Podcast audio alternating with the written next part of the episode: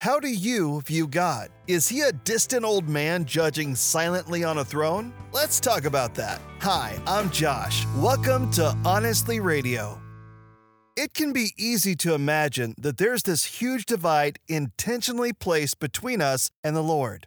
But Zephaniah chapter 3 verse 17 shows us God's plan. For the Lord your God is living among you.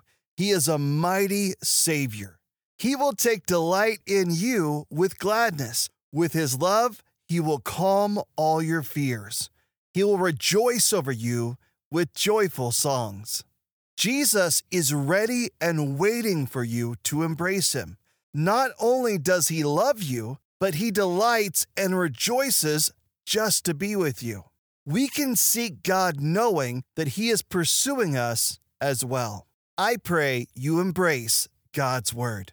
Thank you for joining us on Honestly Radio. Embrace Jesus Christ, embrace true purpose.